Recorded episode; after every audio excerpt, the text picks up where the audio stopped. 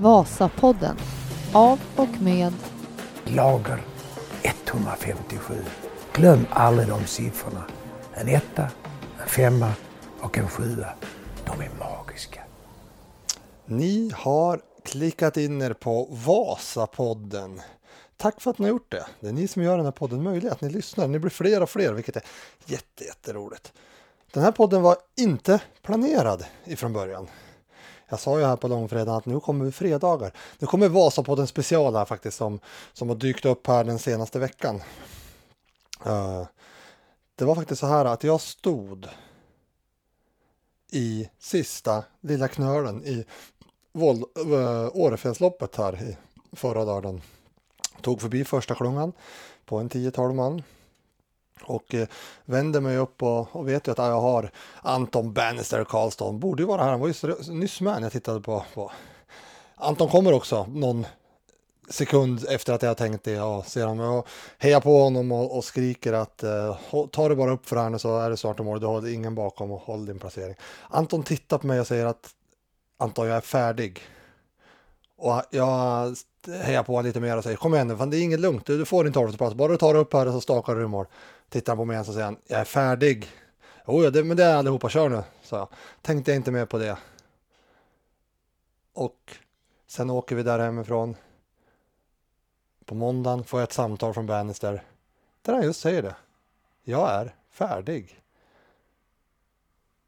Och med det här poddavsnittet så ska Anton få utveckla det här äh, till er. Så välkommen på Vasapodden special. Här kommer Anton Bannister Karlsson. Vasapodden. De är magiska. Kommer du ihåg killen som gav upp? Nej, självklart inte och det gör nog ingen annan heller. Mitt namn är Anton Karlsson och det här är inte Sommar i P1 även om det låter som så. Det här är Vasapodden och det här är en berättelse om min tid som Pro Team Athlete i Lager 157 Ski Team. Vi passerar genom Eldris. Skidorna känns fortsatt vassa. Kroppen svarar och skallen är alert och klar. Tekniken flyter. Ni vet den där känslan när stavisättningen knappt märks av och du känner att idag är jag extremt vass. Vi har förflyttat oss drygt 80 km på tre timmar. En respektabel tid på cykelvasan i samma fäderspår. Vilken dag, vilket fokus och bestämdhet. Just idag är jag stark och jag påminner mig själv konstant, stavtag för stavtag, att jag kan, jag vill och jag vågar. Precis som jag gjort på alla årets intervallpass. Jag viker ut till vänster för drickalangning och laggar skriker åt mig. Idag vinner vi Vasan kompis. Just det kanske är mitt starkaste minne som skidåkare. Att Laggar sa just idag vinner vi Vasan kompis. Vi som i teamet. Vi som i laget och vi som är mina fantastiska vänner och stöttepelare. Men vi backar bandet en bit till det hela startade i slutet av mars 2017. Jag hade precis åkt min sista deltävling i Sverigecupen i Skellefteå. Det hade gått bra. Vinst i klassisk sprint och ett för min del starkt individuellt distanslopp över tre mil. Formen var bra, riktigt bra. Motivationen däremot var det sämre med och det kändes som om det inte blir någon förändring nu så kliver jag av skidåkarlivet. Jag var less på att inte komma vidare, alltid ligga på gränsen till landslag och med känslan av att det inte heller det här året skulle räcka till någon plats i kommande års landslagstrupper. Några veckor tidigare hade jag åkt mitt fjärde Vasalopp och glidit in på en 28 plats, men med mer smak. Känner mig stark i stakningen som alltid har varit min största styrka som skidåkare. Problemet var att jag var inte förberedd för distansen. Att prestera på 90 km med tävlingstid oftast kring 4 timmar uppåt kräver väldigt mycket specifik träning och mina armar började ge upp redan i backarna upp mot Oxberg. Jag tänkte att om jag bara ger mig fan på det här så kanske jag kan en dag vara med och upp, göra upp om segern i världens mest prestigefyllda längdskidtävling. Tanken om att försöka vinna Vasaloppet föddes redan 2012 när jag åkte första gången. Det gick väldigt bra. Jag grät av utmattning i målområdet och kunde inte förstå hur jag lyckats klämma mig in som 27 efter att ha haft en lång strulig period bakom mig. Men sedan dess har jag haft fokus på att försöka kvalificera mig till de internationella mästerskapen i några säsonger. Och Vasaloppet det hade blivit något som man paniktränade för sista två veckorna då drömmar om uttagningar till VM och OS hade krossats. Men nu kände jag att ska jag ge den en ärlig chans så är det nu eller aldrig. Antingen lägger jag av nu eller så ser jag till att skaffa förutsättningar för att göra en satsning mot långlopp. Jag ringer Lars Ljung och säger som det är. Jag vill åka långlopp och jag vill härmed anmäla intresse för en satsning hos er. Har ni någon plats för mig? Lars är ärlig och säger som det är. Att just nu så finns det ingen plats och vi har inte tänkt att ta in någon åkare så här i slutet på säsongen. Men det är ju tre tävlingar kvar i kuppen och vi ser gärna att du åker några av dessa och ser och visar vad du går för. Se det som en ansökan och visa vad du vill och hur seriös du kan vara med den här satsningen. Det börjar med Årefjällsloppet redan till helgen. Sagt och gjort. Jag gick in och anmälde mig direkt.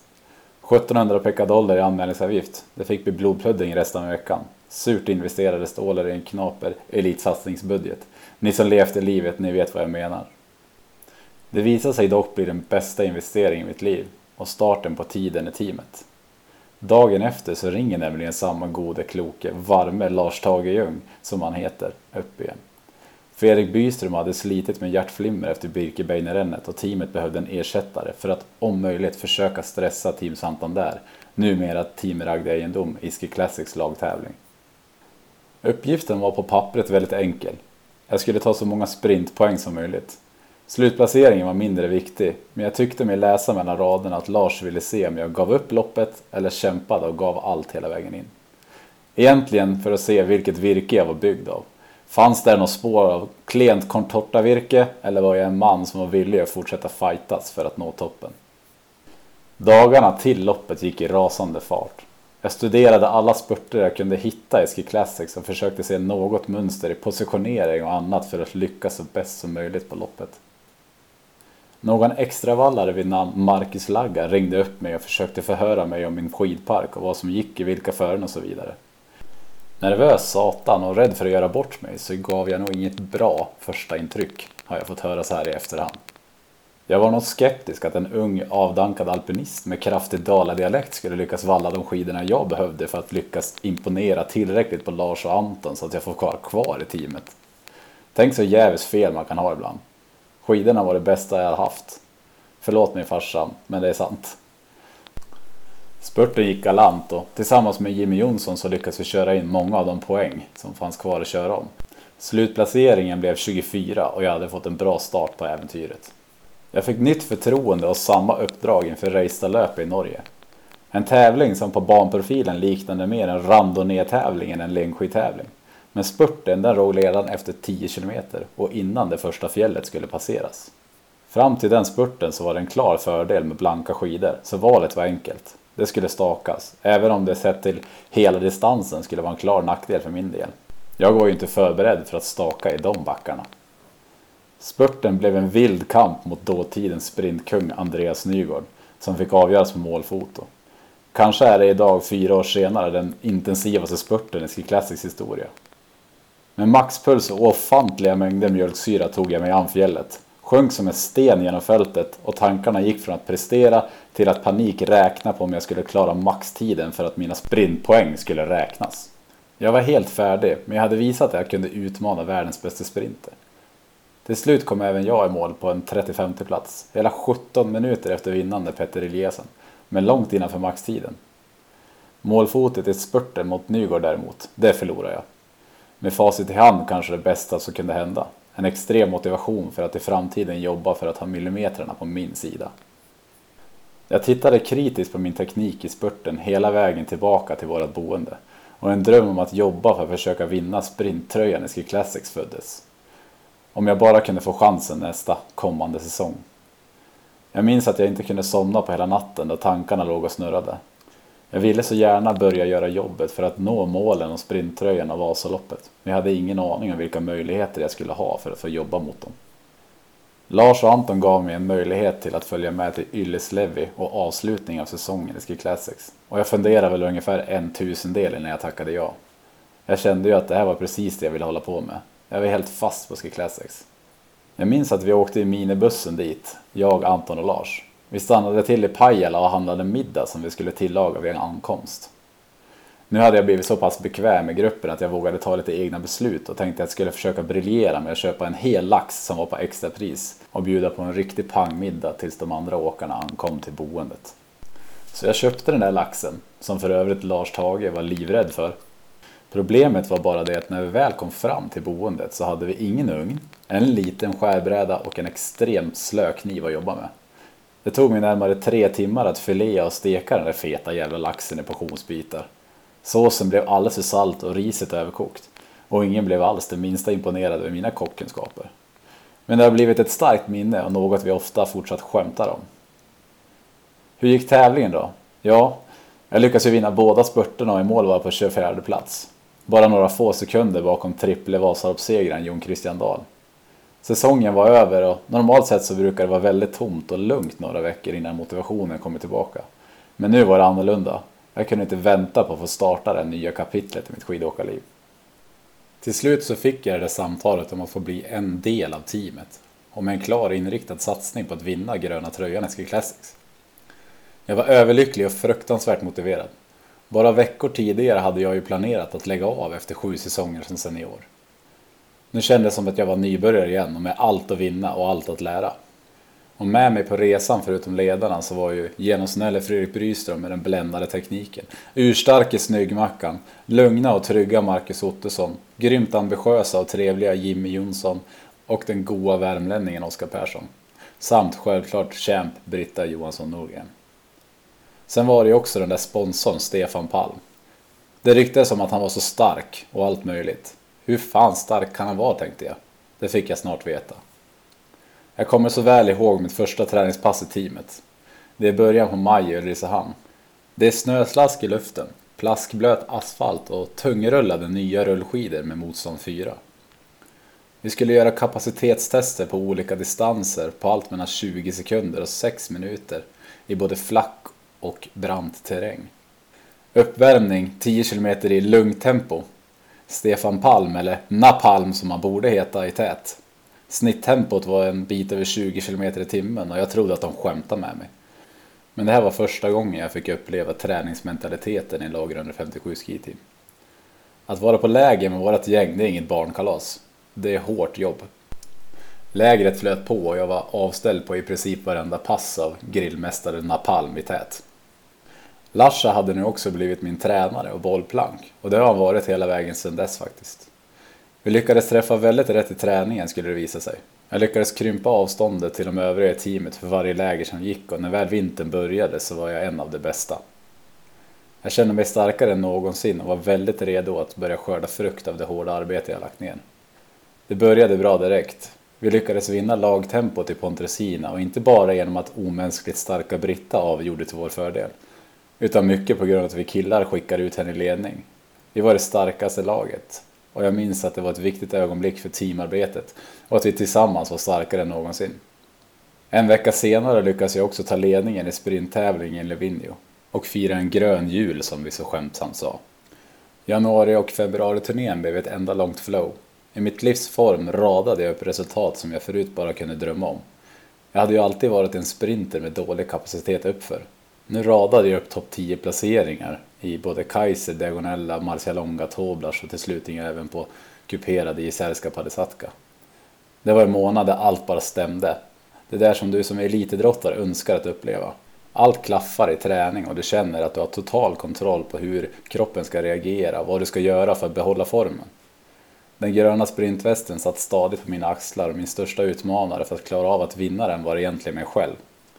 Jag hade avgörandet i mina egna händer och bara jag lyckades behålla formen någorlunda så skulle det där målet falla in. Nästa lopp var Vasaloppet 2018. Helt plötsligt var jag en av favoriterna. Det väntade snöväder och förhållanden där det skulle vara svårt att gå ifrån. Som uppgjort för en klungspurt, något som skulle passa mig bra. För första gången i min karriär kände jag en press utifrån. Förhoppningar hade bytts ut mot förväntningar. Jag hade inte längre allt att vinna och så här i efterhand så önskar jag att jag kunde hantera prestationsångesten då på samma sätt som jag kan idag. För det är så det är. Alla elitidrottare känner ångest och det handlar om att lära sig hantera den. Ju bättre det blir desto mer press. När jag tänker efter är det nog det som imponerar mest med mig. Det är individerna som är favoriter med enormt tryck och levererar sina livslopp när de har som mest förväntningar på sig. I alla fall så gick jag bort mig lite grann i träningen inför Vasaloppet. Jag lämnade den där trygga träningen som jag gjort de senaste månaderna och som gett mig så mycket och gjorde kanske lite väl mycket och lite väl ofta och lite väl hårt. Jag grävde ner kroppen för djupt och träningen blev mer destruktiv än uppbyggande. Dessutom var luftrören helt förstörda då väderleken varit väldigt kall hela den här träningsperioden. Superkompensationen uteblev, kroppen svarade inte alls på träningsblocket och Vasaloppet slutade med en blygsam 22 plats. Det var personbästa i Vasaloppet, men långt ifrån den form jag haft tidigare under säsongen. Jag blev dessutom dyngsjuk dagen efter loppet och jag var nog inte helt lätt att leva med veckan efter det. Birkebeinerrännet fick gå utan mig. Jag hade knappt hunnit bli frisk och formen var allt annat än bra. Som tur var så fanns det inga sprintpoäng att köra om över fjället från Rena till Lillehammer. Utan jag fick sätta fokus mot den avslutande turnén ovanför polcirkeln. Reistalöpet i Norge och Ylislevi i Finland. Bara en ynka sprintpoäng krävdes för att säkra den gröna västen. Och det vore väl själva fan om jag inte skulle lyckas med det. Jag skulle ljuga om jag inte var orolig. Det var väl prestationsångesten som kröp sig på. Men när jag väl lyckades ta den där poängen som behövdes och dessutom på samma spurtpris där jag duellerat med Nygård för ett år sedan så kändes det lite overkligt. Att vinna en av tröjorna i Ski Classics var väldigt stort för mig. Och det var första gången i karriären det kändes som att allt slit var värt det. Att varenda träningstimme som jag lagt ner sedan jag började skidgymnasiet i Sollefteå hösten 2006 hade lett till det här ögonblicket. Att jag där och då kunde ha lagt av och varit nöjd med det jag åstadkommit. Säsongsavslutningen åkte jag på rent lyckorus. Det blev en sjunde plats i Yllislövi och en oförglömlig kväll där vi firade teamets framgångsrika säsong. Det blev också starten på något nytt. Teamet förändrades ganska mycket. Bysse var klar med sin långa framgångsrika karriär. Glädjespridaren Jimmy försvann ur teamet och OP var osäker på vad han ville göra i fortsättningen. Nytt blod var tvunget att komma in och jag minns att Larsa och Anton frågade mig om jag hade koll på en viss Emil Persson. Om han kanske var aktuell för att satsa på den rosa ungdomsvästen. Ja, absolut, sa jag. Jag tror att han har hög potential. Utan att egentligen veta hur extremt rätt jag skulle ha. Men den biten kommer vi till senare. Jag rekommenderade också Honken att prata med Jernberg. För jag trodde att han var en individ som likt mig själv skulle lyfta sig bara han fick rätt förutsättningar. Dessutom en extremt trevlig dalkarl med hög arbetsmoral som är gjord för vår nya grupp. Och sen är det också Elin Molin som också råkar vara min sambo och ville börja köra långlopp. Ja, då kändes gruppen som komplett. Den nya träningssäsongen startade och mitt mål var återigen att vinna sprinttröjan för jag ansåg att det säkerställde att jag utvecklade kvaliteter jag behövde för att i framtiden kunna vinna tävlingar. Och kanske, kanske en dag också ett Vasalopp eller den gula tröjan. Träningsplanen var sig lik men med en progression i träningen. Lite mer av allt. En dum idé eller smart idé, det tåls att diskutera. Du vet inte var gränsen går förrän du passerat den och jag vill du nå just din maxpotential, då måste man testa och balansera på den berömda knivsäggen. För att nå nya nivåer så måste du utmana kroppens begränsningar och tvinga den till att anpassa sina system till den nya belastningen. Att pressa kroppen hit är egentligen inga problem så länge du har motivation till att ta smärtan. Utmaningen ligger i återhämtningen. Ju mer du tränar, desto mer måste du också återhämta. Och varje minut utanför träningen måste optimeras för att du inte ska hamna i en negativ spiral. Det här var en liten avstickare men det förklarar mycket om varför det går åt helvete av oförklarliga skäl för en del skidåkare vissa säsonger. Och varför jag tror att just min 2018-2019 säsong inte alls blev som jag önskat. Det började i juli med ett rejält ryggskott och två veckor på sofflocket. Med försök till några enkla promenader. Ni som varit där, ni vet. Det är ingen dans på rosor men det går över. Det viktiga i det hela var att så här i efterhand så var det kanske en första signal på att den totala belastningen var för hög. Formen svajade rejält hela hösten och fram till säsongstart. Ibland svinbra som när jag lyckas vinna Klarusloppet efter en grym lagkörning. Eller på snöpremiären i Orsa Grönklitt där jag kände mig närmast odödlig. Men det fanns också veckor där kroppen inte alls ville vara med. Och när väl säsongen började så avlöste sjukdomarna varandra. Hela fyra sjukdomsperioder hann jag beta av från jul fram till säsongens slut. På något mirakulöst sätt så lyckades jag ändå kriga till med den gröna tröjan. En bedrift som stundtals kändes omöjlig. Men om det mesta gick emot mig med sjukdomar så gick allt med mig just i sprinttävlingen. Topp 10-placeringarna de utblev den här säsongen. Som bäst 12 i Marcialonga. Inte alls det jag sett framför mig. Vasaloppet då? Ja, eller Fasaloppet som det nu börjar kännas som. Det slutade med placering 16. Återigen långt ifrån den där drömmen jag burit på sedan 2012. Det blev en speciell säsong med mycket lärdomar att stoppa i ryggsäcken. Den kommande våren tog det lite längre tid än vanligt att tagga till och dra igång igen. Jag har alltid varit den där 24 timmars utövaren som haft svårt att ge bort en endaste dag för chans till utveckling. Men den här våren behövde jag nollställa lite och kände att jag verkligen behövde skapa sug att fortsätta göra jobbet. Det var nog tur att jag gjorde just det, för lite visste jag om hur utmanande de närmaste 12 månaderna i skidåkarlivet skulle bli. Sommaren kom och en lugnare start på träningssäsongen hade gjort gott för mig. Kroppen och skallen var tillbaka i balans. Formen bättre i juni än i januari till mars. Tänk vad viktigt det är att bara vara i harmoni och 100% glädje i det man gör. Jag gjorde personbästan på löpande band, på i princip bara volymträning, men sedan i början på augusti så började ryggen stöka till det och det är rejält. Nej, inte nu igen. Den där ryggen har förföljt mig ända sedan skidgymnasiet och jag tycker att jag börjar få bra pli på den. Nio gånger av tio så är det över på sju dagar. Så också den här gången. Satan vilken tur han jag tänka. Några dagar senare fick jag ett bra kvitto på att jag låg bra till i uppkörningen till säsongen. Jag var först över mål, men diskade i Alliansloppet 2019. Inte för att man vinner några mästerskapsmedaljer eller Vasalopp i augusti, men ett gott kvitto på att träningen funkar som man ska, det tankar ingen skidåkare nej till. Ryggskottet veckan innan var som bortglömt. Kände inget av det utan tränade på som vanligt igen. Kanske var det lite väl naivt skulle det visa sig.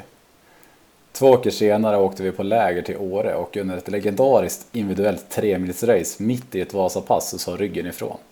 Jag genomförde passet, men när jag stelnade till efter passets slut så var det illa. Tvångsoptimist som jag är så var jag kvar på lägret.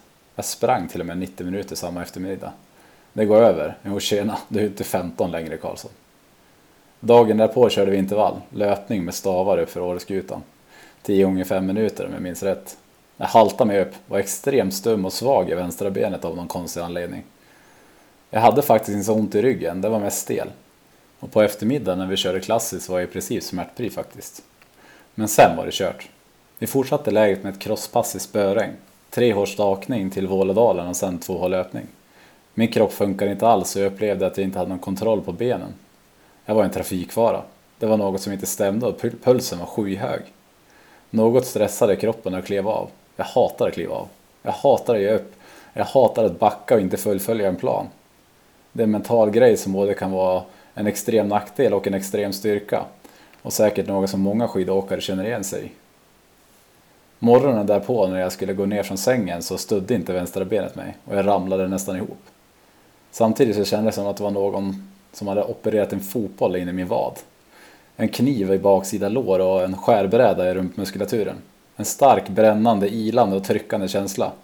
Något var fel och nu var det inte längre tal om att sticka ut på ytterligare träningspass utan nu var det ganska självklart att något hade gått åt helvete och det är rejält. Redan dagen därpå fick jag komma till fantastiska Maggie. En av alla de underbara människor man lärt känna genom idrottandet. Och som fysio kanske den som betytt mest just i den här resan att reparera och bygga upp min kropp igen efter ett diskbrock på L5S1 med nervpåverkan. För det var just det som hade hänt. Jag tror att Magdi försökte ge mig lugn men jag läste mellan raderna att den här säsongen var mer eller mindre körd. Diskbrock tar tid att läka, något jag läst efter ett hejdlöst googlande i hopp om att finna något positivt. Veckorna gick och jag var hos Maggie i princip varje dag. Med hjälp av henne och hennes kollegor så gick det framåt. Väldigt fort dessutom och jag fick tillbaka rörlighet och smärtan blev mindre och mindre tills en dag när det återigen vände åt fel håll. Smärtan tilltog. Sömnen var återigen som bortblåst. Ni som varit där, ni vet vad jag pratar om. Men att försöka förklara det hela så blir det med tiden otroligt jobbigt och framförallt mentalt tufft. Nervsmärta gör dig ofta deprimerad och jag hade dessutom panik över att om jag någonsin skulle kunna åka skidor igen. Vem skulle jag vara då om inte det gick? Och skulle jag ens kunna lyfta mina barn och barnbarn i framtiden? Ni hör ju, katastroftänket gick runt och runt och ångesten var skyhög. Att diskbråck i en elitidrottares liv är ett extremt litet problem i jämförelse med vad som finns i vår värld. Det är jag väl medveten om. Men just där och då så hade jag svårt att ha något större perspektiv. Och även om jag utåt sett lyckades att eh, dölja mina känslor så var det krig på insidan. Det var nog bara Elin och Maggie som fick stå ut med mina tårar och fick se att jag mådde skit på riktigt där och då. Det är nu början på december och jag hade fått tag i en tid hos en erkänt duktig ryggläkare i Stockholm. Allt tack vare fantastiska Maggie som hjälpt mig dygnet runt de senaste månaderna. Jag är evigt tacksam Maggie, det ska du veta. Läkarens rekommendation var att detta skulle opereras för bästa och snabbaste tillfrisknande. Operationen bokades in av en Sofia som senare visade sig vara syster till Lina Korsgren. Världen är ju fantastiskt liten ibland. Bara tio dagar senare så gjorde jag en klassisk diskbråcksoperation där man egentligen skrapar bort den inflammatoriska massa som läkt ut ur disken och klämmer mot nervroten. På så sätt så skapas en inflammation i nervkanalen. Redan på uppvaket så var i alla fall hälften av den där smärtan borta. Groggy av morfin och annat förstås, men det var verkligen en tydlig skillnad på graden av smärta. Och den där drömmen om att jobba emot mina mål i skidspåret började göra sig påmind igen. Säsongen var körd. Tiden var knapp och jag fick rikta in mig mot säsongen 2021 istället. Men då jävlar. Väl hemma igen så hade jag några lugna veckor efter operationen med bara väldigt enkla övningar och promenader. Mycket tid för reflektion med andra ord. Och ju mer jag diskuterade med mig själv desto mer självklart blev det. Jag ville tillbaka och jag ville vinna Vasaloppet. Det var min största motivation och så här i efterhand är det egentligen det enda loppet jag tänkt på i hela träningsarbetet. Men även ifall jag inte kunde träna fullt ut än så ville jag vara med och bidra. Så jag tog alla chanser jag kunde för att avlasta och hjälpa Anton och Lars med teamet. Alla chanser jag kunde för att få vara en del av den vinnande och inspirerande miljön som vi har. Jag är och jag har alltid varit en lagspelare mer än en individuell idrottare. Kanske något som skällt mig många gånger men för mig så handlar skidåkningen om så mycket mer än bara enskilda resultat. Och att jag då var på plats när Emil och Mackan tog sig upp på pallen när Kaiser Maximilian Lauf. Mackan med livets första pallplats efter över 50 försök i Ski Classics och Emils smått otroliga andra seger den här säsongen. Då kunde jag inte hålla tillbaka tårarna. Det hade varit några känslosamma månader och någonstans gav det mig extremt mycket energi att se några av mina bästa kompisar lyckas. Så kom då dagen när jag återigen skulle dra igång på riktigt. Jag hade närmast bott på gymmet med olika rehabövningar i ett halvår nu. Maggie hade kokat ihop dem åt mig. Med ökad progression vecka för vecka. Kroppen började bli redo för högre belastning igen. Nu gäller det att vara smart och lägga en långsiktig plan. Vara orädd men samtidigt realistisk. Både positiv och kritisk. Noggrann och tacksam för att jag har fått just den här möjligheten. Att teamet fortsatt trodde på mig betydde allt. Jag visste att jag hade deras stöd. Nu var det bara att sätta planen i verket och se vad det ledde, dag för dag. Månaderna gick och sommaren kom. Allt gick ta med fan som på räls. Det kändes som jag blev en procent bättre för varje dag som gick. Jag var i flowet igen. Lite nya träningsidéer som utformats för att jag skulle hålla ihop visade sig falla extremt väl ut. All den bålstabiliteten hade haft en väldigt positiv inverkan på min teknik. Och lite annat tänk kring intervaller gjorde att min motor var bättre än någonsin. Det var bara augusti men jag var redan bättre än vad jag någonsin varit. En sjuk känsla. Och så långt ifrån den verklighet jag hade målat upp för mig själv bara ett halvår tidigare. När jag ser tillbaka på det här nu så känns det som att det är någonting som många kan dra lärdom av. Att komma tillbaka till 95% av din maxkapacitet, det går extremt fort ifall du har haft ett uppehåll. De sista 5% av eventuell förbättring tar förstås längre tid. Men kanske är det just det här uppehållet som gör att du kan nå nya maxnivåer. Eftersom att du tvingas belasta kroppen på ett annorlunda vis. Var var vi? Ja, allt gick som smort som sagt. Det var ju bara ett problem, den där jävla pandemin. Skulle jag ens få chansen att starta i Vasaloppet? Bara bara med huvudet, följa planen, ta det dag för dag. En stor utmaning för ett control freak som mig. Samma dag som mitt och Elins pandemiflyttade bröllop skulle ha varit så hade jag istället planerat en 100 km tur. Samma tid som vigseln skulle ha startat så öppnade sig himlen. Det gick från klarblått till eh, monsunregn. Och med bara 300 meter kvar på passet så fastnade en sten vid framhjul. Jag gick i backen. Framtänderna gick igenom överläppen och blodet kaskadsprutade. 11 juli var nog inte menat för oss älskling, sa jag. Och tänkte att allting sker av en anledning. Hoppas bara att 7 mars 2021 har en bättre aura runt sig. Fram till augusti-september hade ryggen klarat av progressionen i träningen utan problem. Men här fick jag börja parera lite igen. Lite känningar gjorde att jag tog någon vecka off från rullskidorna. Det blev en månad i stakmaskinen och löpande uppför. För att undvika den där hårda asfalten och stötarna som blir när du springer i kuperad terräng.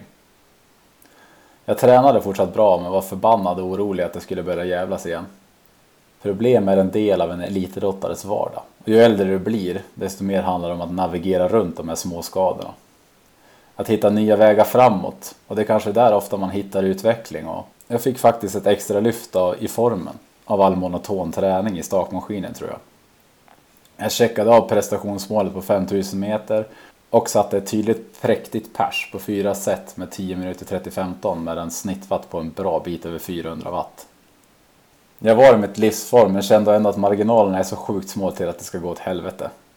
Jag kände att det är nu eller aldrig. Den här säsongen blir den sista och jag ska göra allt jag kan för att hålla ryggen i schack och utnyttja motivationen som det innebär att tänka att det här är sista gången. Att vara här och nu och utnyttja varje sekund för utveckling. Och jag minns jag sa till Elin att det enda som kan få mig att lägga ner den tid som krävs ytterligare ett år. Det är ifall jag ska komma tvåa på Vasaloppet och ens vara i närheten av att vinna. Då skulle jag eventuellt ge det en chans till. Säsongstarten blev uppskjuten. Pandemin kom i vägen som för nästan allt annat den här senaste tiden. För vår del gjorde det egentligen inte så mycket. Vi hade bara en tävlingshelg planerad innan jul och vi fick ytterligare sex veckor på oss att förbereda oss. Sex veckor som jag så här i efterhand utnyttjade lite för bra. Det är ofta så när du är i vansinnigt bra form att det är lätt att gasa för mycket när det snarare handlar om att bibehålla. Det är lätt att bli naiv och tro att man ska kunna bli 10% bättre på bara några veckor när man redan är på all time high. Jag körde på hårt över jul.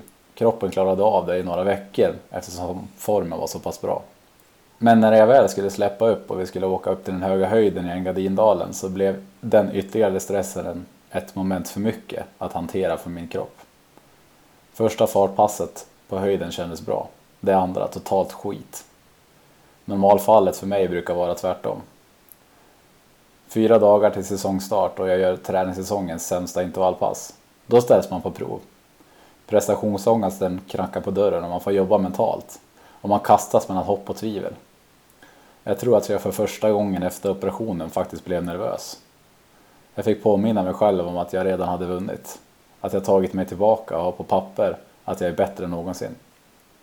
Nu skulle vi bara ut och skörda frukt från det jobbet vi har gjort. Och när det gör som ondast så skulle vi bara påminna oss själva om att det är precis här jag vill vara. Hur gick tävlingen då? Ja, skit. Jag klarade inte av kylan, som det här loppet mest kom att handla om. Det blev en placering kring 25, men jag var igång. Vi drog vidare till Toblach, mitt absoluta favoritställe för skidåkning.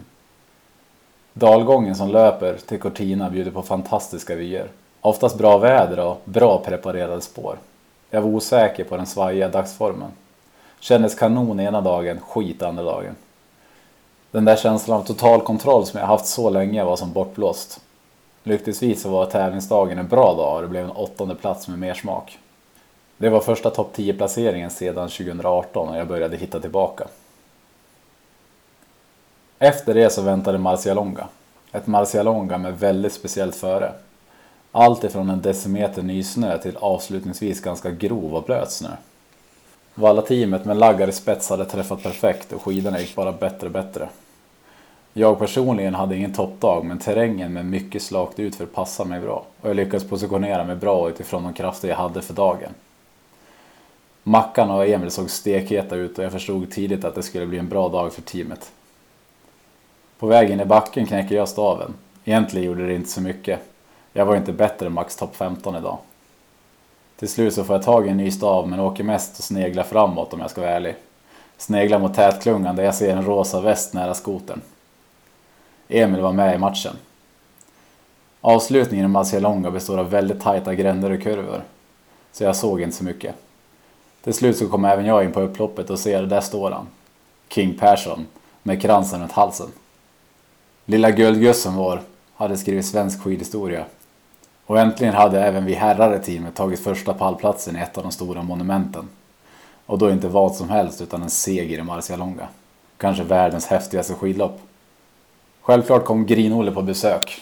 Utveckling och framgång, det berör mig. Nu återstod bara ett lopp innan Vasaloppet. I Särska Padesatka i de tjeckiska skogarna. Det kanske inte låter rock'n'roll men jag gillar verkligen Tjeckien. Det är ett lopp jag absolut kan rekommendera. Det ligger lite fel i kalendern för att prestera på Vasaloppet och jag precis som nästan alla andra värderar träningen i uppbyggnaden mot en formtopp första söndagen i mars högre. Jag gick in i någon typ av bubbla. Det där med att det är sista säsongen tog ytterligare ett kliv. Jag la en plan för att träffa så bäst som möjligt med formen till Vasan. Gisärska blev mer ett avbrott i träningen och en bra avstämning. Kroppen spelade mer och mer på lag och loppet gick faktiskt bra. Jag punktade Emil och hjälpte honom med det jag kunde. Det är ett inspirerande läge där du vet att din kompis är stark. Och det är kanske det lilla du kan göra för att hjälpa honom som avgör marginalerna när de ska passera mållinjen. Om han är etta eller tvåa. Jag hade en bra dag. Jag drog in Emil i en bra position i Smedavabacken där positionen är otroligt viktig. Positionen var ju även gynnsam för mig förstås, även om det kostade ganska mycket kraft. Jag gav det jag hade för backen men jag fick se tätklungan segla iväg. Det slutade med placering 14. Men Persson, han vann han, den sjuka jäveln. Hej Grin-Olle, är du här i Tjeckien också? Nästan direkt efter hemkomst till Sverige åkte jag, Mackan och Emil till Vålådalen för en pre-camp inför Vasaloppet. Jag hade planen klar. Det hade jag ju haft sedan länge. Det var den sista touchen som skulle läggas och någonstans kändes det som att jag lyckats spara kanonen tills det verkligen gällde för min del. Jag skulle kunna gå in i Vasaloppet utan yttre press. Knappast ett av de största svenska hoppen i loppet. Jag kunde koncentrera mig på mitt och bara lita på min plan. Jag valde att köra en klassisk formtoppning för mig. När vi kom hem från Tjeckien så hade jag fyra dagar med stegrande volymträning innehållande ett fartpass, följt av en vilodag. Sen åkte vi till Free Camp, fem dagar med väldigt hög volym, ett tröskelpass och ett fartpass där vi körde både tröskel och fort. Sen följde en vilodag och fyra dagar med sjunkande volym men bibehållen träningsfrekvens. Ett fartpass med hög intensitet, väldigt hög intensitet och ett pass strax över tröskel. Efter det en vilodag, sen två lugna dagar med skidtester i Vasaloppsspåret. Gärna lite längre på fredag och bara kort och lätt på lördagen. Egentligen en helt klassisk försök till en superkompensation. Inga krusiduller. Den här gången föll det väl ut för att säga det milt. Jag vet inte vad som hände men helt plötsligt så kände jag igen kroppen igen. Kanske var det skallen som var tillbaka. Vasaloppet var ju det jag hade i bakhuvudet på alla pass och det som motiverade mig mest. Varje dag sista veckan så hade jag en formstegring. Det spratt mer och mer i kroppen och prognosen lovade snabba spår och medvind. Ett scenario som passar mig perfekt. Jag är knappast världselit när vi ska dra oss upp för ett fjäll med taskigt stavfäste. Men att åka i räls i flack terräng, det kan jag med västra jävligt bra. Kanske är det här året då allt bara faller på plats. Starten går. Trångt och jävligt precis som vanligt fast det fattas 15 000 pers på start. Efter den nya starten kommer vi ut på Vasaloppsspåret och hittar rygg på nummer ett, Petter Eliasen. Tack förresten Petter för allt. Jag kommer aldrig glömma Marsan 2019 där du slaktade oss alla en efter en. I mina ögon den sjukaste prestationen i Ski Classics historia. Jag hinner tänka att det går fort. Fältet är redan utspritt och jag har startat en bit bak med min taskiga ranking. Jag vågar inte vara lika kylig som Petter utan jag väljer att avancera för att ta mig fram till Emil så snabbt som möjligt. Jember hade ju klart och tydligt gett mig orden att punkta Emil för att kunna hjälpa honom. På vägen fram känner jag att kroppen svarar riktigt bra. Jag åker förbi folk som uppenbart går på max men jag har massor kvar att ge. En underbar känsla. Vi kommer upp på myrarna. Fältet är långt. Tempot är högt. Jag bevakar Emil men det försöker gå iväg utbrytningar från både Ragdes och Kotängs håll. Utbrytning vi tydligt bestämt oss för att inte släppa iväg utan oss. På pappret var det Holmberg, Mackan och Öyvind som skulle ta dessa men det är inte alltid man kan utföra planen precis som tänkt. Emil frågar om jag sett till de andra men det har jag inte. Vi bestämmer att jag tar på mig att försöka neutralisera försöken till utbrytningar och avvakta tills klungan satt sig något. Kilometrarna går undan i ett högt tempo. Mina skidor går närmast av sig själv. Laggar hade lyckats igen. Och jag känner mig odödlig idag. Återhämtningen är guld. Jag behöver bara några få sekunder i fartställning för att återfå full kraft igen. I backen upp emot Risberg kör Gärdalen hårt. Riktigt hårt. Emils största konkurrent i totalen. Han kan vi såklart inte släppa iväg. Jag tar bakskidorna på tårt. och fältet spricker nästan. Men jag känner mig stark. På toppen säger Emil åt mig att du är vild idag Karlsson. Det kommer jag aldrig glömma. Nästa farliga passage blir in mot Eversberg. När Vokoje bestämde sig för att trampa gasen i botten. Jag försöker neutralisera. Det finns ju inte på kartan att en utbrytning ska hålla i det här föret utför efter Eversberg ner till Vasslan. Men om jag är där framme så behöver inte Emil hjälpa till för att täta luckan. När vi kommit lös och jag inser att Vukojev menar allvar med det här så skriker jag alla ryska hejaramsor jag kan. Davaj, davaj! Ju mer krafter han slösar här desto bättre är det för oss som team. Jag kollar bakåt. Luckan har växt. Och det är rejält. Två stycken är på väg att ansluta. Tycker mig säga att det är Vettle tydlig och hittills extremt offensiva i Gördalen. Men att det ska hålla hela vägen känns fortfarande väldigt långsökt.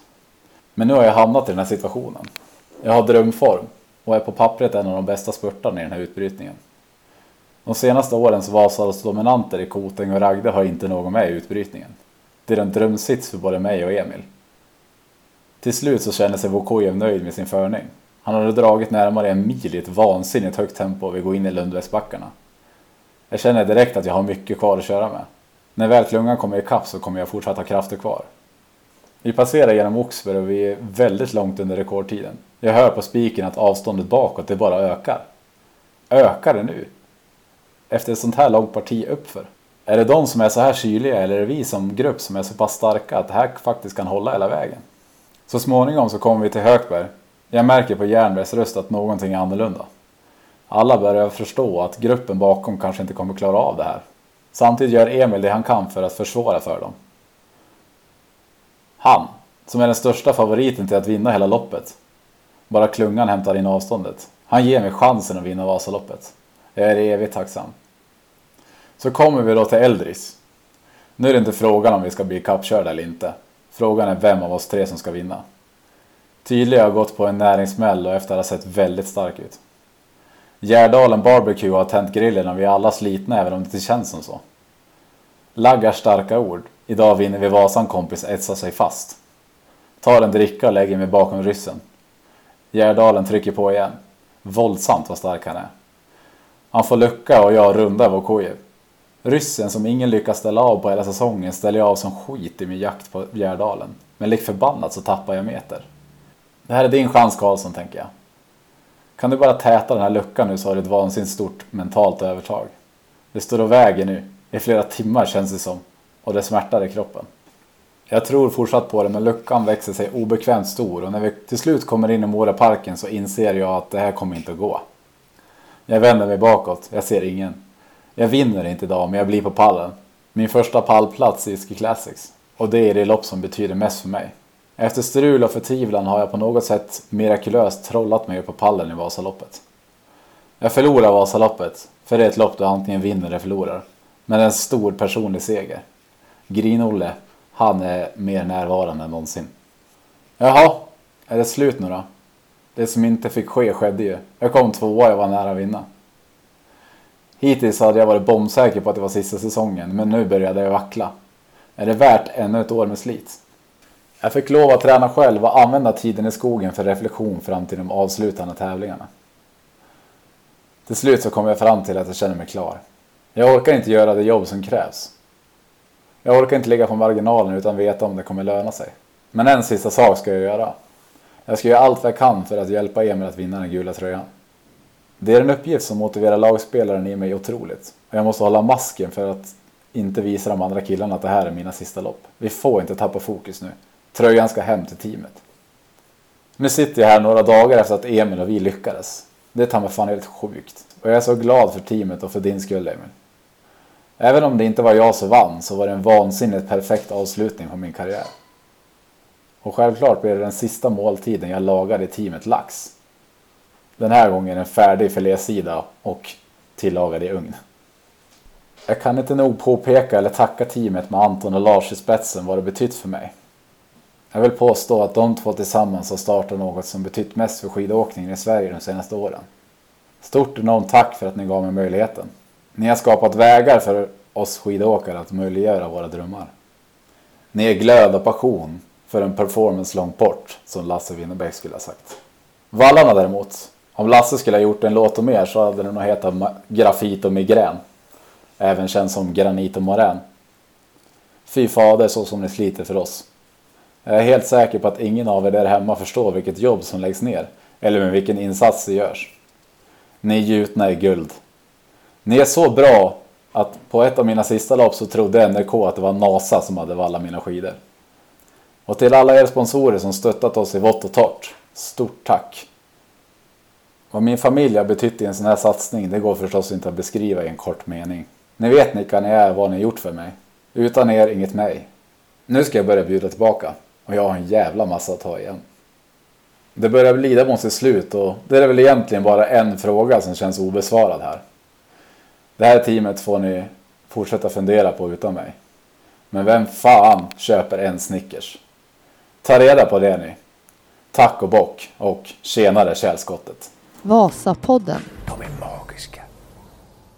Så där kan man ju också eh, avsluta en, en karriär på P1-manér. Sommar i P1 eller vinter i Vasapodden. Välkommen Anton! Nu, får du, nu är det inte monolog längre, nu ska jag vara med och störa dig. Tack så mycket. Jag Du- hoppas jag inte har stört för mycket. Nej, det där var... Det där var det, jag tyckte du gjorde ett väldigt bra, bra jobb här alltså. Ja, jag var lite inspirerad av en viss Lars Ljung och hans gamla Ja. avslut, jag ska kalla det. Har du lyssnat på den här i nutid eller? Eller har du den i bakhuvudet bara? Nej, men den, man har ju bra minnen från den ändå. Ja, precis. Vi släppte väl den. Den är faktiskt väldigt fin. Den kom väl 2014 den och så börjar vi få några år på nacken. Det var nästan innan poddtiden. Men vi släppte ju den i fjol den här tiden när det var lite så här äh, säsongsdvala så släppte vi iväg den. Så, Ja, så den finns att lyssna på på Vasapodden också. Ja. Men du Jag, Anton. bespa- jag besparade våra lyssnare från att eh, sjunga och spela som Lars gjorde. Exakt, eh, det, det kanske men det gör Lars med bravur. Så in och lyssna på Ja, den. det var det jag menade. Ja. Jag, jag skulle inte, det skulle inte vara med bravur från min sida, om man säger så. Men du, med bravur har du ju tagit an Ski Classic och eh, det här. hur, nu är det en veckas distans till det och några dagar sedan du pratade in det här. Hur, hur känner du nu? Ja, Det är klart, det är väldigt vemodigt, men jag känner att det är rätt. Det gör jag.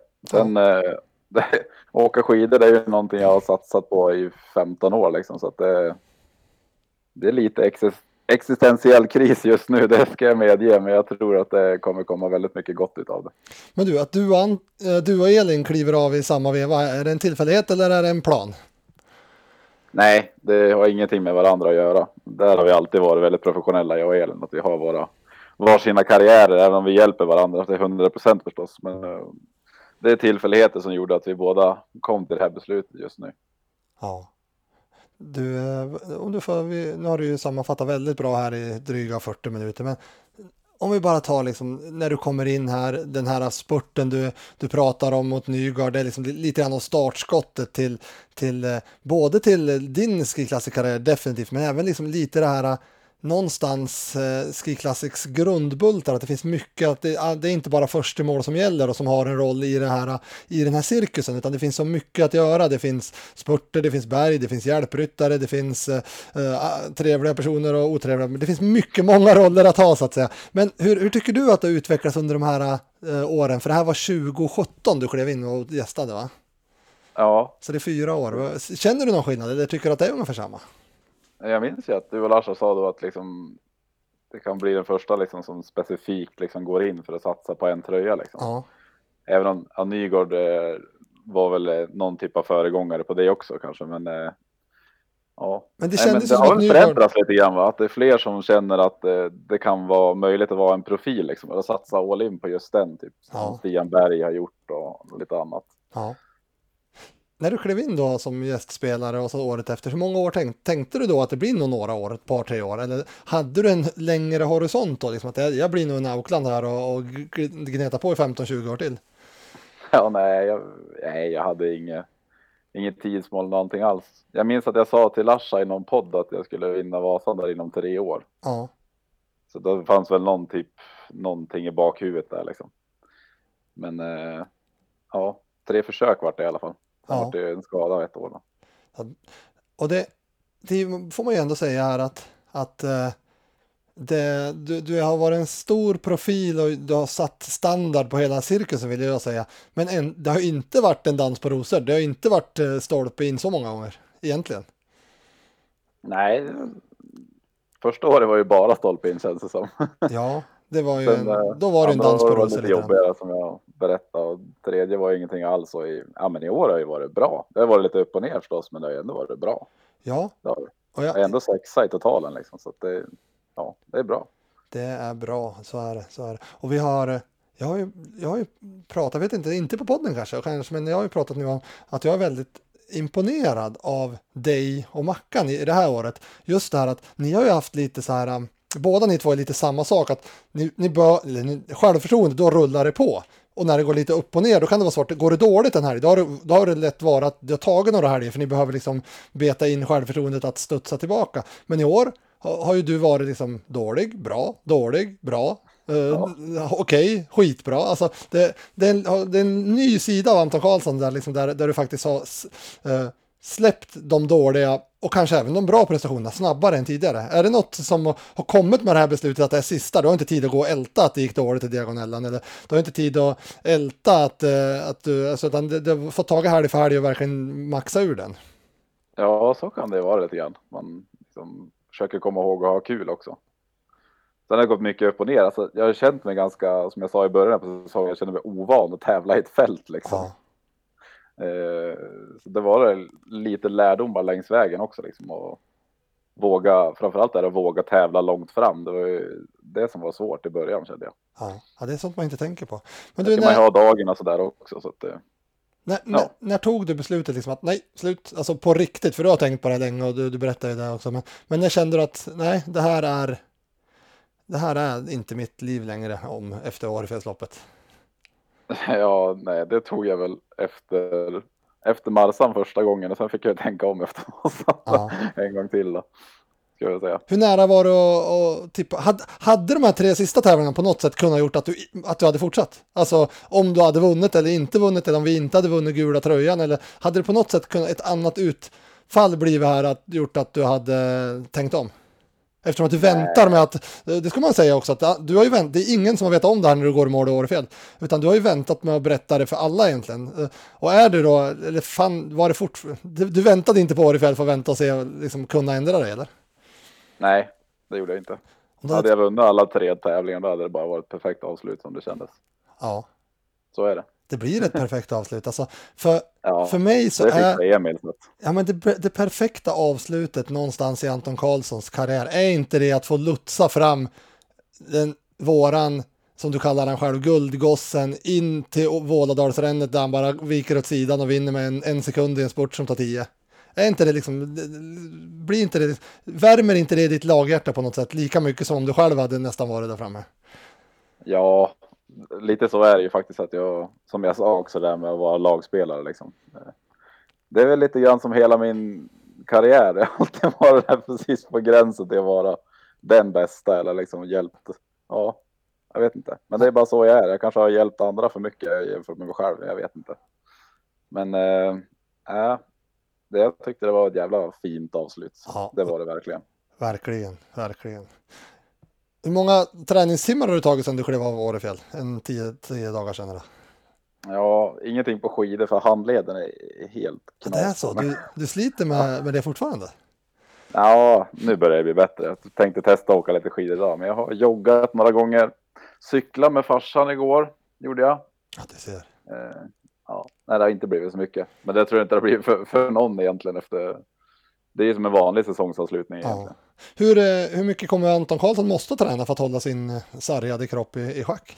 För det går inte att lägga sig på latsidan och bli en soffpotatis och bygga en liten kula fram på för då kommer ryggen paja.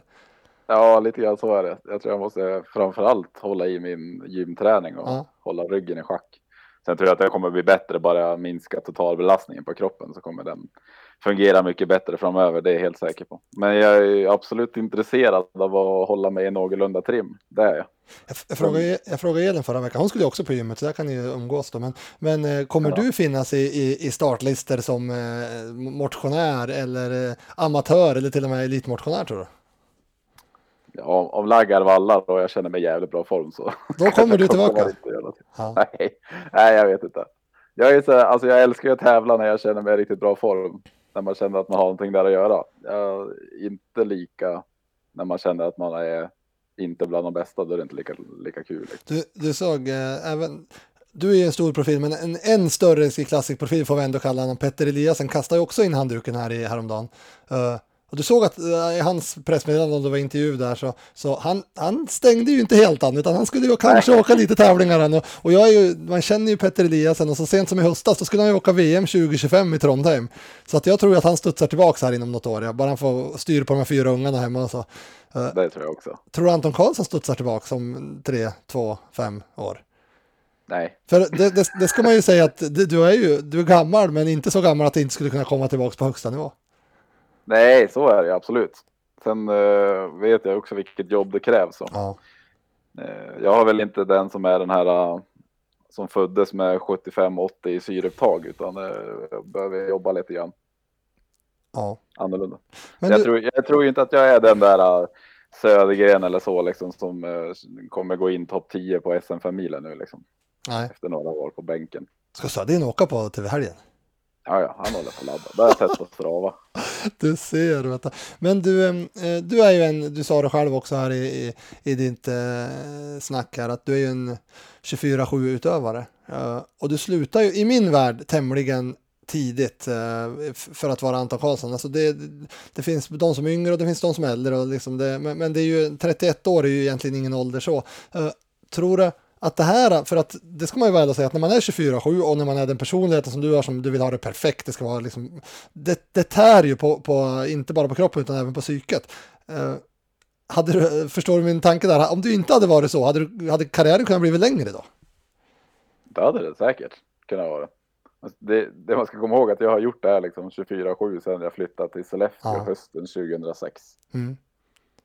Eh, så det är, det är 15 år sedan liksom.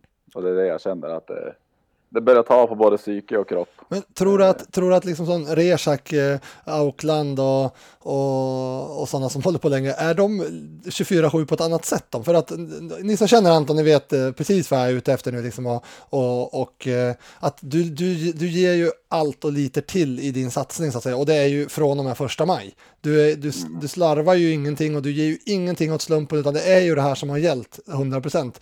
Och då, jag tror ju att det kanske är svårt att hålla på tills man är 50 år då, om du förstår vad jag menar. Ja, det, det, det tror jag också. Eh, Absolut. så du tror, du tror de här som orkar hålla på så länge att de har en annan inställning eller en annan eh, syn på det hela än vad kanske du har haft i alla fall då, så att säga. Ja, men jag är lite grann så här. Om jag ska göra det här, då vill jag göra det till 100 procent. Annars mår jag typ dåligt av det liksom. Ja, Eh, Eller liksom, då sitter jag och bara tänker på det istället. Att fan, det här, nu borde jag gjort det här bättre och det här bättre. Liksom. Då kan jag inte riktigt slappna av. Och det tror jag kan vara liksom en återkommande grej för många också. Liksom. Det är ju väldigt många som har varit väldigt starkt där från, egentligen från maj och hela året. Medan man ser vissa individer, de, de är inte alls lika stark i maj, men de börjar komma igång där framåt oktober och säsong. Liksom. ja, Eh, jag är ju sån helårsutövare liksom. Jag har så svårt att ge, ge iväg ett intervallpass i, i maj liksom. Ja. Även om jag varit mycket bättre på det i år faktiskt. Men eh, nej, det, det är nog en del av det att man eh, väljer att, eller är klar med livet så pass tidigt ska vi inte säga, men inte, inte sent eller? Nej, precis. Det, och det ser man väl också att det, vi pratar ju om det mycket i, våras och försommaren och så, hur fort det faktiskt studsar tillbaka efter uppehållet med ryggen och så. Att det går, och det, det har ju du aldrig gett dig möjlighet att göra tidigare, att släppa det på dig i två, tre, fyra månader och så sen se hur fort man kommer tillbaka till normal standard. Men det gick ju förhållandevis fort för din del där, får man ju säga. Ja, verkligen. Det gjorde det ju. Och så säger du lite grann om det där med som vi brukar snacka, snacka om att vara hungrig och, och tacksam och vara framåt liksom. Att eh, ja, har man jävligt bra insatser några månader så kommer man väldigt nära sin maxnivå väldigt fort. Ja, Men sen den där sista procenten som man vinner skidtävlingar på eller uppnår sina drömmål mot, den tar ju väldigt, väldigt mycket mer tid och uppoffringar. Mm. Och det är väl den, den procenten som jag känner att jag inte orkar gambla med längre. Liksom. nej, precis. Ja, jag har full förståelse för det. Sen samtidigt brukar jag ju säga att man, nu ska jag inte övertala det, jag ska bara säga en sak. Jag, jag brukar ju säga det att man måste, Vasan måste man nästan vara med i mixen och göra upp om det någon gång innan man, gör, innan man tar den. Och Ja, idag var du, eller idag, i år var du med och vi gjorde upp om det. Ja, Men samtidigt, en procent bort, då är du inte med istället inte. nej, det är lite så. Det är lätt att tänka. Nu ska vi inte hänga ut fantastiska Holgård här, men han har ju varit nära många gånger och så ser du, tänker man att ja, men i år är år det händer liksom Ja. när han vinner och så blir han 35 istället. Ja. vad det. Det, marginalerna är väldigt små. Ja, så är det. Så är det. Men nu blir de större i det nya livet. Där är det inte lika edgat så att säga. Inte. Ja, vi får väl se. Vad ska du göra? Ja, vad ska du göra? Ska du bli rymdforskare? Nej, gud fy fan. Ja, Eh, eh, det är blankt papper just nu. Alltså. Det finns är- inget som står och väntar. Det är ingen, ingen eh, mån efter påsk här. Du stämplar inte in klockan sju någonstans imorgon bitti. Nej, ja. ingenting klart. Ingenting klart. Jag började kasta ut lite krokar och har man någon eh, krok som man tror att jag skulle fastna på så får man mer än gärna höra av sig också. Spännande. Det blir en anställningsansökan här nu. Eller i alla fall Ja, en, man får vara öppen för förslag. Ja, verkligen, verkligen. Ja, spännande, spännande. Men eh, är det något annat du vill säga? Eller har du fått sagt allt tycker du?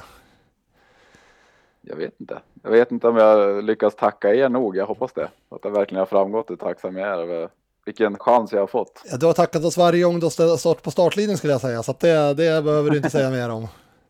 Ja, bra. Ja, nej det var, man har, jag har ju några minnen från det och den där Nygårdssporten den ligger högt, eh, varmt om hjärtat. Ett annat varmt om hjärtat som vi inte pratar om så mycket, när jag kände att det här är killen som kan börja vinna skidtävlingar på riktigt, det, det är ju Toblars Cortina 2018. Det var ju en fin dag det också. Ja, då var det bra. Då grävde Anton Karlsson djupt kan vi säga, men hittade ett vänsterspår där och sopade in som fyra vart efter lite diskningar av Kjelle och så va? Ja, det var lite samma nu i Vålådalen faktiskt. När jag Ja, släppte fram Emil och Det fick det. backa bak och så Ja. sopade om nästan allihopa. Men Ja. det vart ändå inte pallen liksom. nej. Ja, det har varit... någonstans är det fint att det är den enda pallplatsen är faktiskt på Vasan liksom. Så Ja. det, Ett annat härligt minne, det, är ju, det, har jag ju, inte, det har jag ju bara hört, men det är ju det är när du och, du och Mackan, är på- Mackan har haft en dålig säsong. Du, det är samma säsong som din bra va? När han ropar kör på Marsan-spurten där. Ja, precis. När vi var 8-9 på Marsa och Ja, ja, du, det vi kom var, in på upploppet. ja, berätta. Så det, det, Ja, vi var 8-9 in på, upp, eh, på upploppet på Marsan där så låg Mackan i rygg på mig och så kom väl, ja, jag kommer inte ihåg vilka det var, några Koten-killar var på ja, Östensen var med i varje fall tror jag va? I BM Bank var, hade Kan ha varit var, Östensen och Hullgård. ja, Ja, i alla fall så. Så var väl jag väldigt trött. var precis jag klarade av den spurten då var det ju nästan att jag började bromsa mackan då. Så då låg han i ryggen på mig och så när det var 50 meter kvar till mål. Kör Karlsson, kör! Ja, det var, hördes över halva kavalese. ja. Men det var ju, det klarade var, vi i alla fall att gå in där. ja, det var, Klarade det var, hålla fram. Men det var ju också så här, det var ju, du var ju åtta, du hade ju varit där hela säsongen så det var ju inget konstigt för dig. Alltså, men Mackan hade ju en dålig säsong och så fick han till det där och så hamnade bästa Ja. kompisen i vägen. Så ja, det var en fin, fin, fin stund det också. Ja, det var kul. Du största besvikelsen då? Vi pratar positivt här. Vilken är den största besvikelsen i, under teamtiden om du skulle säga så? Oj. Får jag ta Ja, fram? men kanske nu i år, första loppet i Diagonellan. Liksom. Ja, just det. Kanske det. Ja. Jag tar ju också fram Vasan 2018 där när vi kände som att vi var på gång, verkligen. Och vi hade en Otto som, som, som också var på gång och det kändes som att här, här har vi någonting på gång liksom. Och så sen var vi inte riktigt där ändå. Nej, det, den är absolut den också. Och även 20, 2019, även om jag hade haft lite sjukdom och så innan så. Ja, men Vasaloppet är ett det lopp som vi sa också. Det, det vinner man eller förlorar liksom. Ja, Och när man, ja, den gången fick jag ju släppa när det var, var inne i Moraparken tror jag det var. ja. Ja. Och inte fick vara med och göra upp dem då heller. Så det blir också en besvikelse liksom. Ett annat fint minne jag har, det är ju det här när du berättar, den här Reistad-löpet, när du berättar så fint om det när du, när du börjar titta på klockan och maxtiden. Och jag, jag står där innan andra uppförsbacken nere på, på en myr där och ska langa. Och så, folk är ju trötta där och kommer ju ganska uppgivna också. Så kommer du med det bara glöder i ögonen och du kör som en dåre där. För att du, du får för att du ska, du, jag tror du ropar till mig också om det är lugnt med maxtiden så. Jag har inte ens tänkt på att det skulle vara någon fara. Nej, nej. Facit alls var det ju ganska lugnt också. Ja. Jag som inte riktigt hade koll på vad maxtiden var heller. Så. Nej men det, alltså, hade du inte räknat, hade du inte blivit trött i huvudet där under loppet och liksom fått ihop det att det är någon fan på kris här alltså? Ja, men jag tror att jag hade fått för mig att det var 20 minuter och inte 20 procent. Just det. det var därför. Så var det ja, så var det ja. För 20 procent är det ju 12 minuter per, per timme. Timme, liksom. ja, det var ju precis. nästan tre, så Ja. det var ju väldigt lugnt så. Ja, exakt, exakt. Ja, nej, men så får det vara. Men eh, jag skulle ju tro att eh, om jag får styra och ställa som jag brukar vilja göra och brukar göra, då kommer ju Anton Karlsson finnas med i Vasapodden lite då och då. Vi måste ju kolla hur läget ligger. Du, du har ju lite tankar och funderingar om den bransch som vi faktiskt verkar i. Ja, jag är klar som elitskidåkare, men jag känner mig inte klar i skidbranschen. Det gör jag inte. Nej, spännande att se. Mm. Jag Spännande. brinner för, för utvecklingen så att eh, ja, jag ska se vad kul och se vad man kan hitta på. Ja, det kommer garanterat bli något roligt och bra. Ja, absolut. Då tackar vi Benny som eh, Pro Team Atlet. Var det det du kallade det i början? Jag tänkte säga direct, director, men det är ju jag det. Det är fan, ja.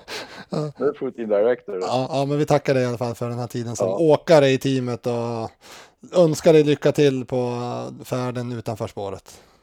Tack så mycket Anton. Och podden den är snart tillbaka. Vi får se, men det, som jag sa här i inledningen, att man vet ju inte vart den här podden tar. Det här hade vi inte räknat med, så- men vi är väl snart tillbaka. Så håll utkik. Tack för att ni har lyssnat. Tack och bock. Vasapodden.